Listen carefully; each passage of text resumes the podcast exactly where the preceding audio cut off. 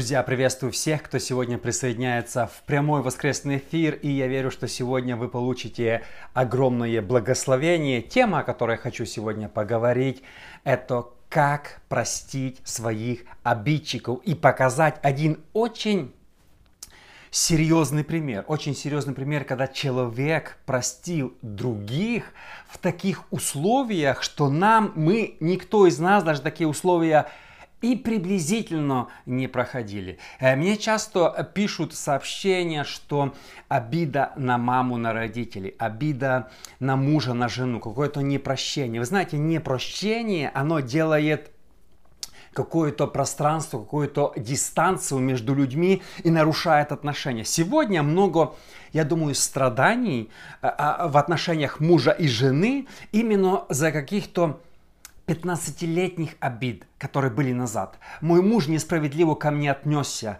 сделал. Это живет в сердце человека и разрушает нынешние отношения, то, что произошло когда-то. Сегодня я верю, что вы не только услышите хороший пример из Библии.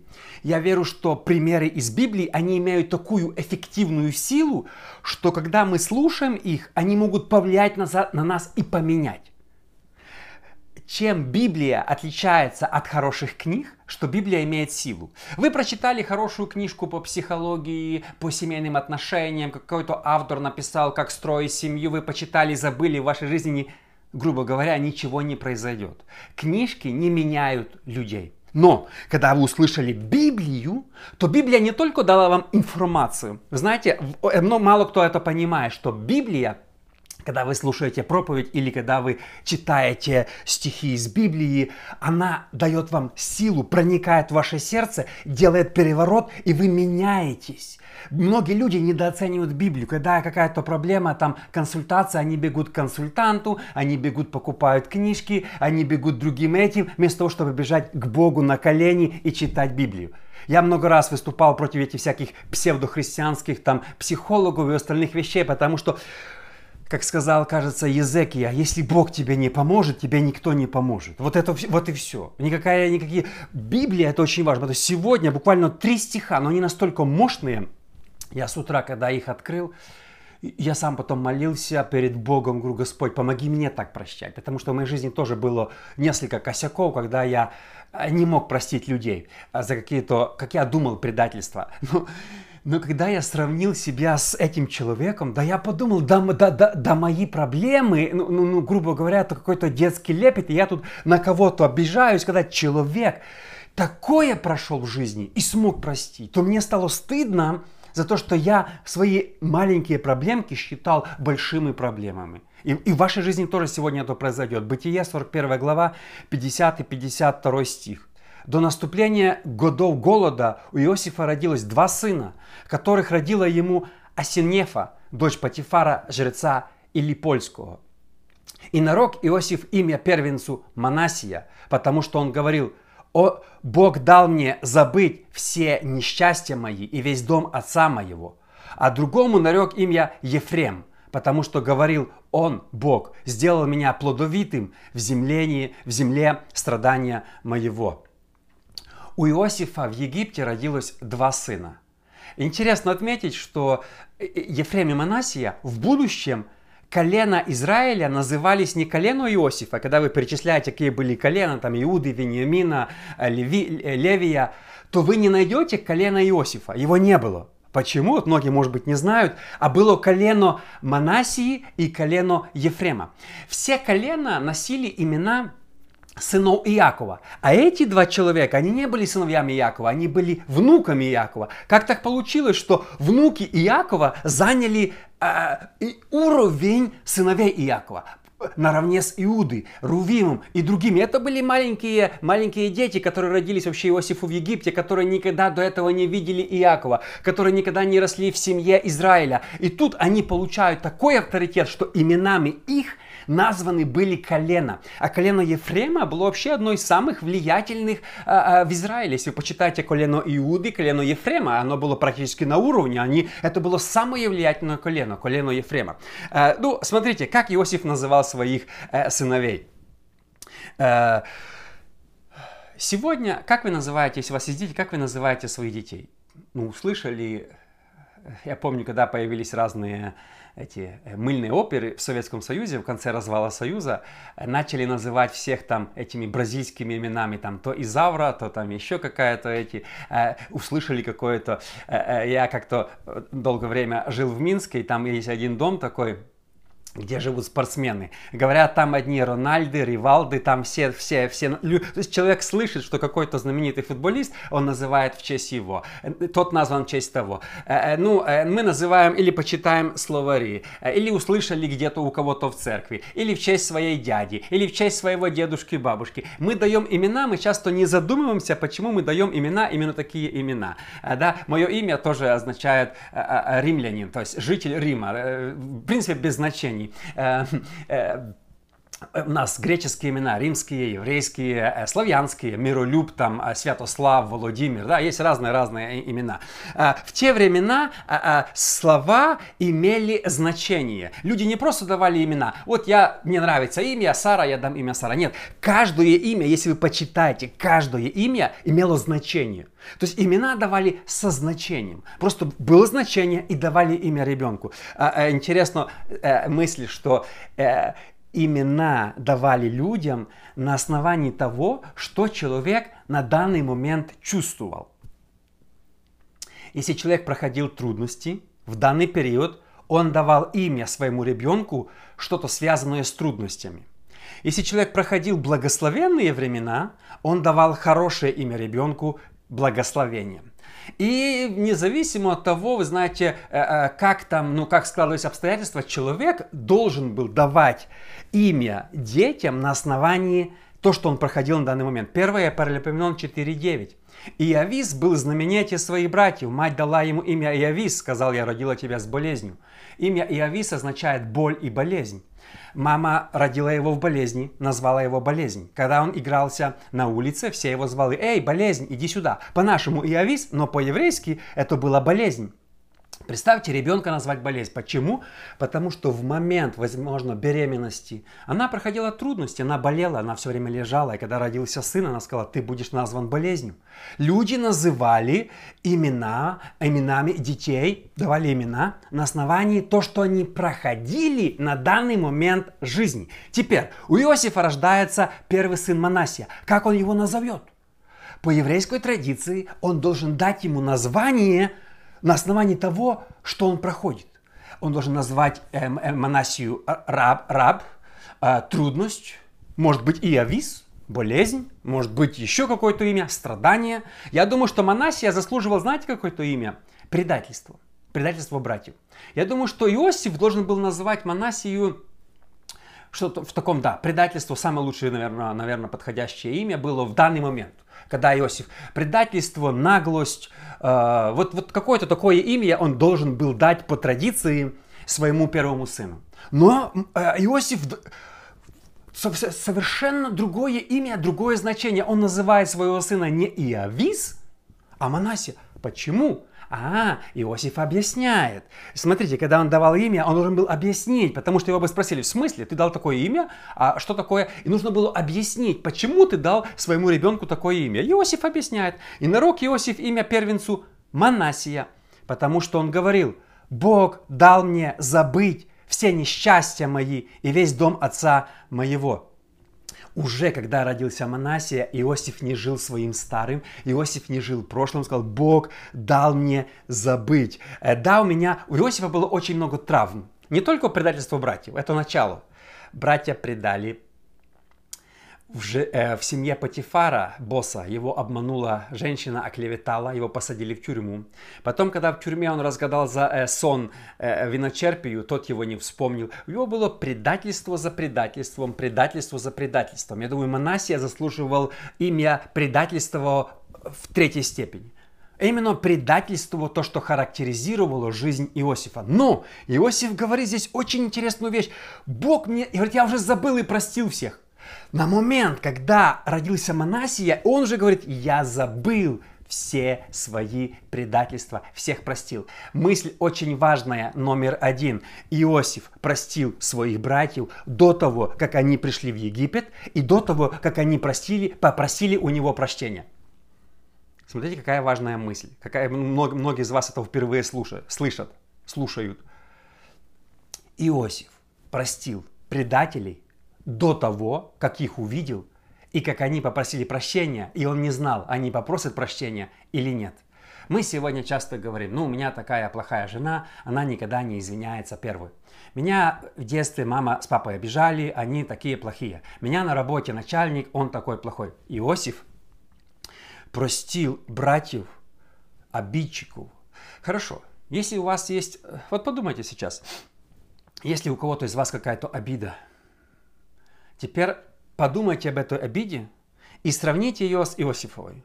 На уровне одинаковая. Вас предавали когда-нибудь? Недавно я тоже, э, ну, скажу правду, обижался на одного человека. Я считал, что он меня предал.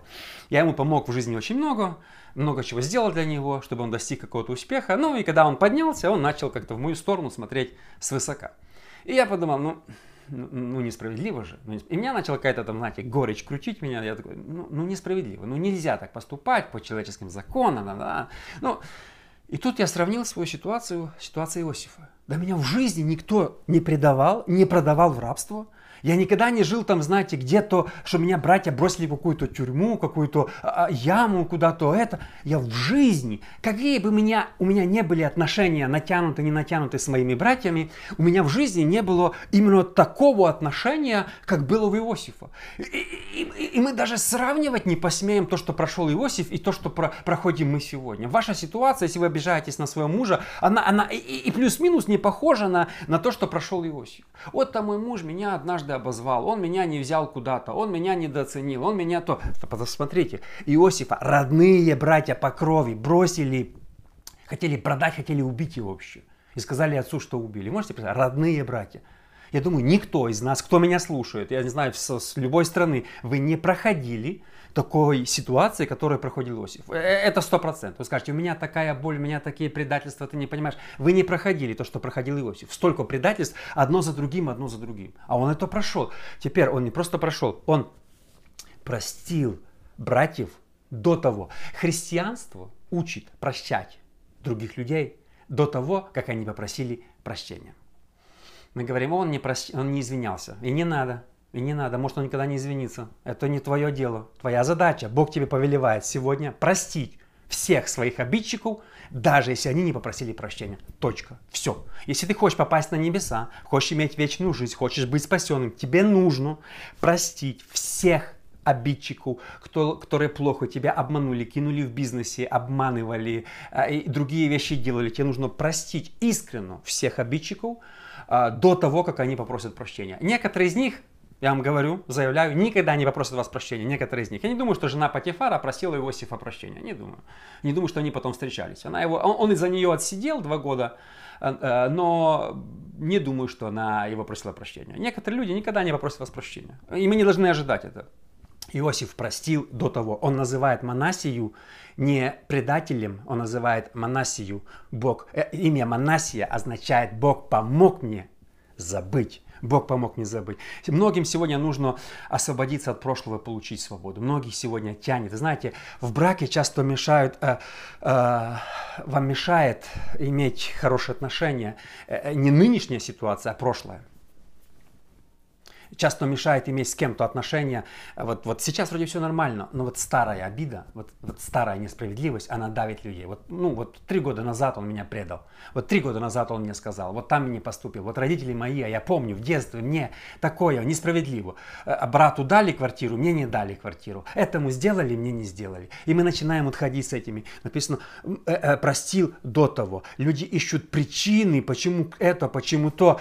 Э, мы должны, смотрите, если вы хотите хотите иметь хорошие отношения в семье, вам дам сейчас такой ключ, который вы не, не прочитаете ни в одной книге. И ни от одного психолога, психолога не услышите. Это ключ из Библии. Прощать своего супруга, даже если он не просит прощения. Этого нигде не прочитаете. Вас будут учить психологи, да, пожалей себя, занимайся саморазвитием, он какой-то там это, твой муж, он абьюзер, сегодня, знаете, там это ищи, давай.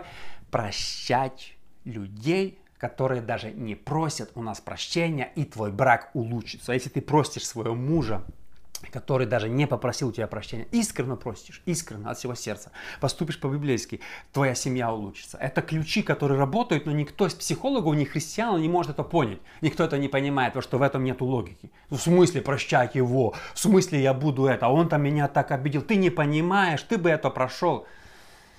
Да, расскажите это Иосифу или придете на небеса, расскажете Иосифу, какие трудности вы проходили. Э, буквально несколько советов, как прощать Э, как научиться прощать э, практически. Вы скажете, как прощать? Я вам дам сейчас три совета, как прощать, как я, я их применяю в своей жизни. Первое. Молиться за этого человека и называть имена в молитве. Я это начал делать после нескольких случаев в своей жизни, когда у меня были серьезные проблемы с одними людьми. И я считал это предательством, я считал это нахальством, я считал это нехристианским поведением, я считал это неприемлемым. И я ходил сердитый, я сказал, ну вы не хотите, я тоже вам покажу, что я там не какой-то этот, я вам тоже там не знаете нет. Хотел показать свое тоже я. И тут мне Бог проговорил, что ты должен молиться за них. И не просто молиться, будь благословен. Знаете, как некоторые говорят, будь благословен, а это не благословение, а проклятие. Я начал молиться за них молитвой. Господь, дай им финансы, здоровье, благослови их детей, чтобы они были успешны, чтобы эти были верующие, искренне. Это было нелегко, но я молился. Я заметил, чем больше я молюсь за людей, тем больше мир приходит мне в сердце. Я начинаю уже не так сердиться на них. Были люди, с которыми я не хотел встречаться. Были у меня был, были одни отношения а, а, с одним пастором, потому что он отделил часть церкви, и, и я был на него очень сердит. А он после этого еще арендовал после нас сразу. Вот мы уходим, он приходит со своей церковью. Я не хотел встречаться, я хотел пораньше чуть закончить служение и убежать. Я не хотел, я не мог. Я считал, я его, ну, грубо говоря, я его подымал, он покаялся при мне, влаживал в него все это. И тут думаю, в смысле ты будешь мне это? Я не хотел встречаться, я не мог. Я не мог внутри долгое время даже вот на глаза, чтобы он не попался. Но потом думаю, это неправильно, это неправильно, я должен меняться, я должен меняться, я должен что-то это. И знаете, и когда ты начинаешь молиться, благословлять, искренне желать лучшего, в твое сердце приходит исцеление. Ты не только ему помогаешь, ты себе помогаешь. Когда ты благословляешь других, ты исцеляешь свое сердце. Это библейский принцип. Второе, не вспоминать и не обсуждать. Когда часто вы сидите с женой или с кем-то и начинаете обсуждать, вот так пастор несправедливо со мной отнесся. Вот этот, человек несправедливо, вот этот ко мне это, вот это. Не, не сидите, не обсуждайте. Вот вам чешется язык, а вы его держите за зубами. Ну не говорите, когда там кто-то, тем более кто-то начал разговор и сказал, вот этот человек, он плохой. И вам так хочется сказать, и меня он тоже это, та-та-та. А, так язык чешется. Промолчите, промолчите, не проговорите. Просто помолчите, ничего не скажите. И все. Не радоваться проблемам или провалом этого человека. Знаете, когда человек, который вас обидел, вдруг у него начинают идти дела не очень, так приятно на душе. Когда у него провалы какие-нибудь в жизни или там что-то случилось, ну, это счастье для нас, да, мы такие, ну, ну мы не хотим это говорить, но как-то так. В соседа сдохла курка, мелочь, но приятно. То есть, ну, ну как-то радуемся мы, когда кто-то, наш враг, начинает где-то косячить или не туда идти. Это неправильно. Это неправильно. Мы должны избавиться от этого чувства. Не ждать и не радоваться падению, каким-то другим проблемам, провалам этого человека. Это физически помогает. Я вам даю реальные рецепты. А, следующая мысль. Смотрите.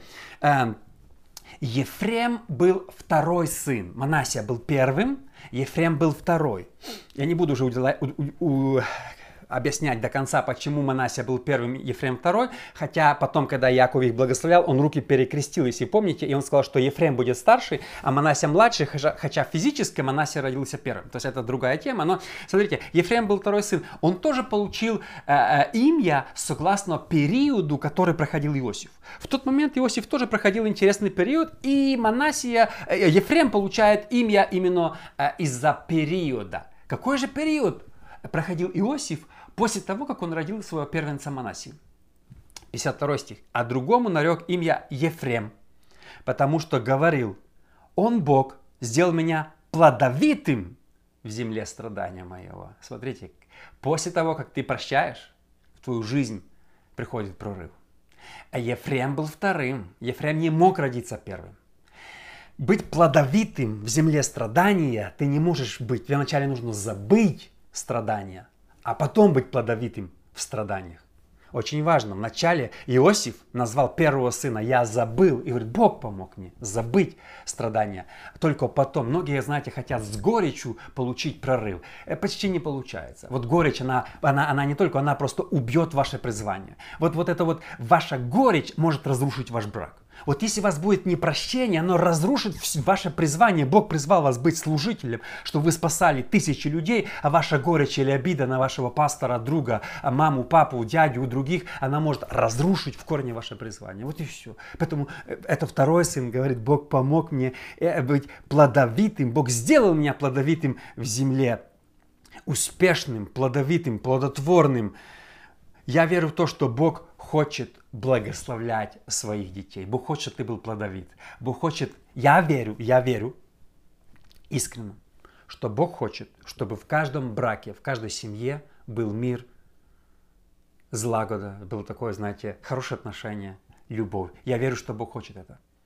Как э, Бог хочет давать исцеление, точно так же Бог хочет благословлять наши семьи. Бог хочет благословлять то, что мы имеем наших детей. Бог хочет, написано, Бог сделал плодовитым, плодоносным в земле страдания. Это очень важно. Бог помог, Бог сделал плодовитым. Это было, почему Иосиф поднялся? Потому что это была Божья цель. Но Бог посмотрел, как он справился с предательством и сказал, этот человек надежный. Смотрите, человек думаю, на небесах. Как, знаете, когда Бог иногда на небесах, на небесах разговаривает с ангелами, когда Он смотрит на вас. Вы знаете это или нет? Бог однажды посмотрел на Иова и с ангелами рассказ, разговаривал про Иова, говорит, смотрите, какой у меня есть на земле человек. Иов, вы заметили, там дьявол пришел, он даже дьяволу говорит, слушай, ты видел, какой у меня там человек на земле есть? Я думаю, когда Иосиф был, Бог тоже разговаривал с ангелами, говорит, вы заметили? Не, вы заметили, вы все, Михаил, Гавриил, подойдите сюда. Вы заметили, что Иосиф простил когда его не просили прощения. Я думаю, там все просто на небе ахнули. Вау, вау. Может ли Бог сегодня гордиться вами и сказать, смотрите, смотрите, вот эта вот, эта вот, вот эта женщина, ее муж такое ей сделал, ну смотрите, да, да, да вы посмотрите, да, да, да это невероятно, она простила. Она простила, даже если он не попросил. Это, это, это, это просто что-то. Это, это, это герой веры. Как, как Бог смотрит сегодня на нас, как Бог видит э, то, что как вы проходите. Это очень важно. Смотрите, Бог сделал плодовитым в земле страдания. Где Бог сделал его плодовитым? Не в другой земле, а в земле страдания. Сегодня некоторые, некоторые говорят, если бы я жил э, в другой стране, я бы был благословен. Если бы мне другого супруга этого поменять, я бы был счастлив.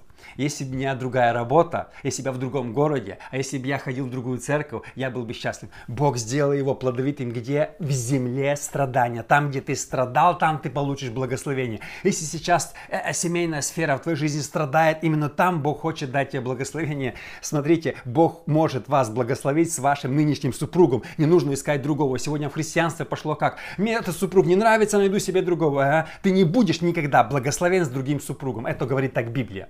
Вот и все. Я буду счастлив, если я эту оставлю, а найду себе молодую секретаршу, потому что моя жена уже не такая стройная, она не такая это, это. Никогда. Ты, ты можешь жениться на другой, но ты никогда не будешь благословен. Ты будешь страдать до конца жизни, потому что Бог дает благословение в земле страдания. Там, где ты проходишь страдания, Бог может исцелить и дать тебе благословение. Сказал, Бог дал мне э, благословение в земле моего страдания. Вот и все. А сегодня некоторые христиане вместо того, чтобы решать конфликты или проблемы в семье, они бегут и избегают их и бегут и ищут себе э, э, других. И думают, там я найду себе счастье. Не найдешь ты там счастье. Бог может благословить тебя в твоем городе, в твоей церкви, в твоей семье, э, в твоем окружении, в твоем отношении. Вот и все. А некоторые бегут куда-то. И, и, и последняя мысль, последняя мысль я заканчиваю.